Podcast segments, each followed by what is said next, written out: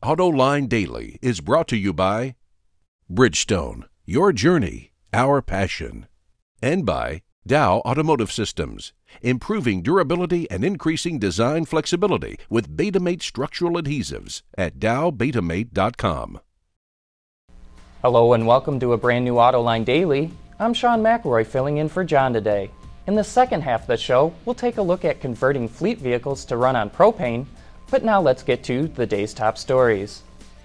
As we've reported, Fiat Chrysler CEO Sergio Marchionne is attempting to buy the remaining shares of the American automaker from the UAW's VEBA Healthcare Trust Fund. And according to Bloomberg, Marchionne has tapped Ron Bloom to ad- advise him on buying the rest of Chrysler. You may remember that Bloom, who has experience working with labor, led the Obama administration's bailout team during the Chrysler and GM bankruptcies. And speaking of Chrysler, the company is using more manual labor to help boost engine output. The Detroit News reports that the company added a second shift at its Trenton, Michigan engine plant, and instead of using highly automated lines, most of the work is being done by hand.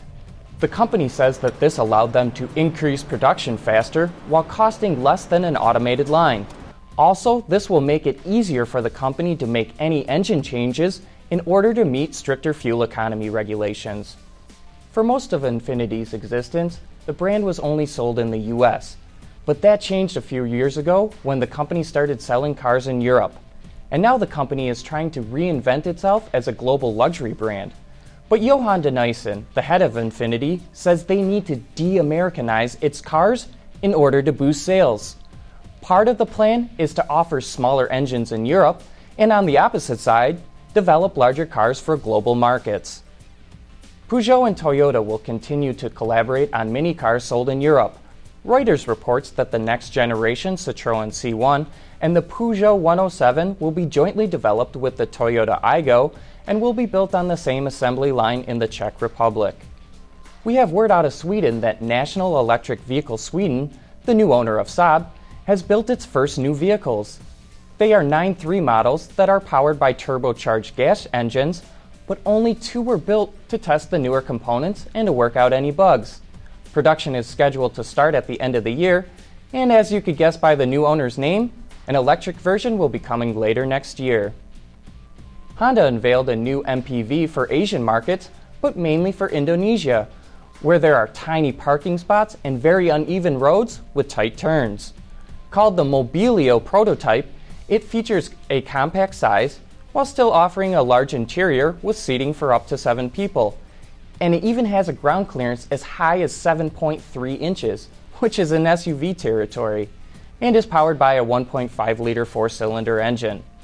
The company will also introduce a new hatchback called the Brio Satya that gets nearly 50 miles per gallon with its gasoline powered 1.2 liter engine.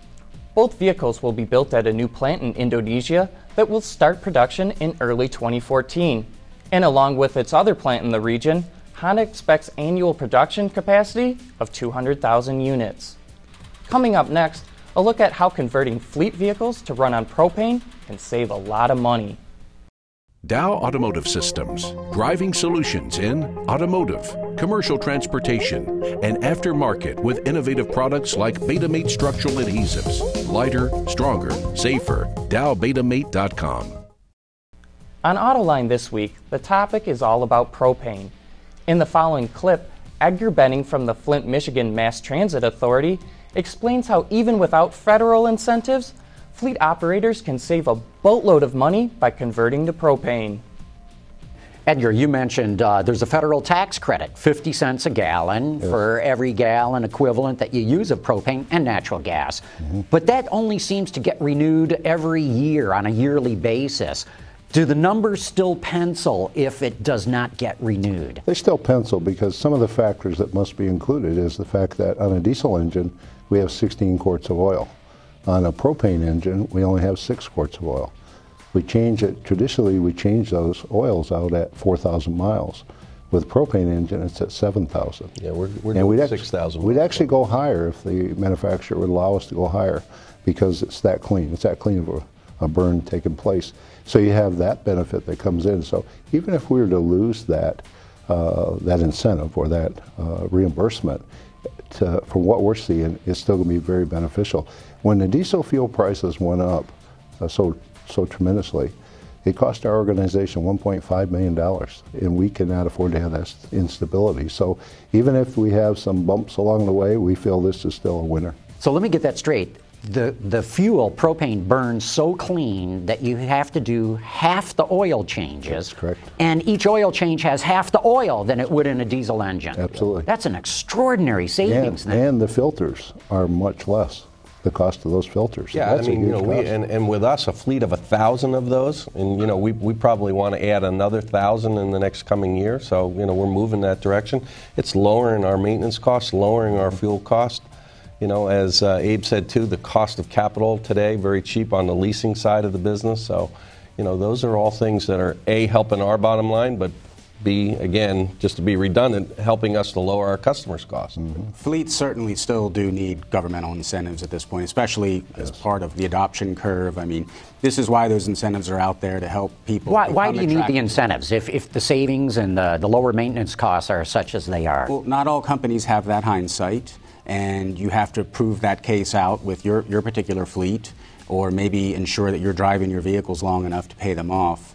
Uh, that's still a nice part of the equation that really does incent fleets to move over to these programs that state governments and federal governments are trying to encourage.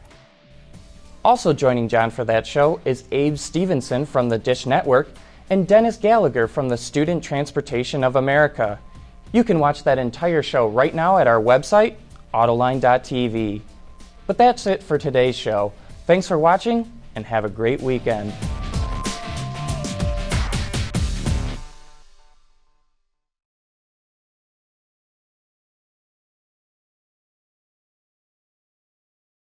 Wards is the industry leader for news, data, and analysis. That's why companies across the globe subscribe to our premium service, maybe even your own. Log in for subscriber access now. Check your company's intranet for details and rely on wardsauto.com to keep you informed.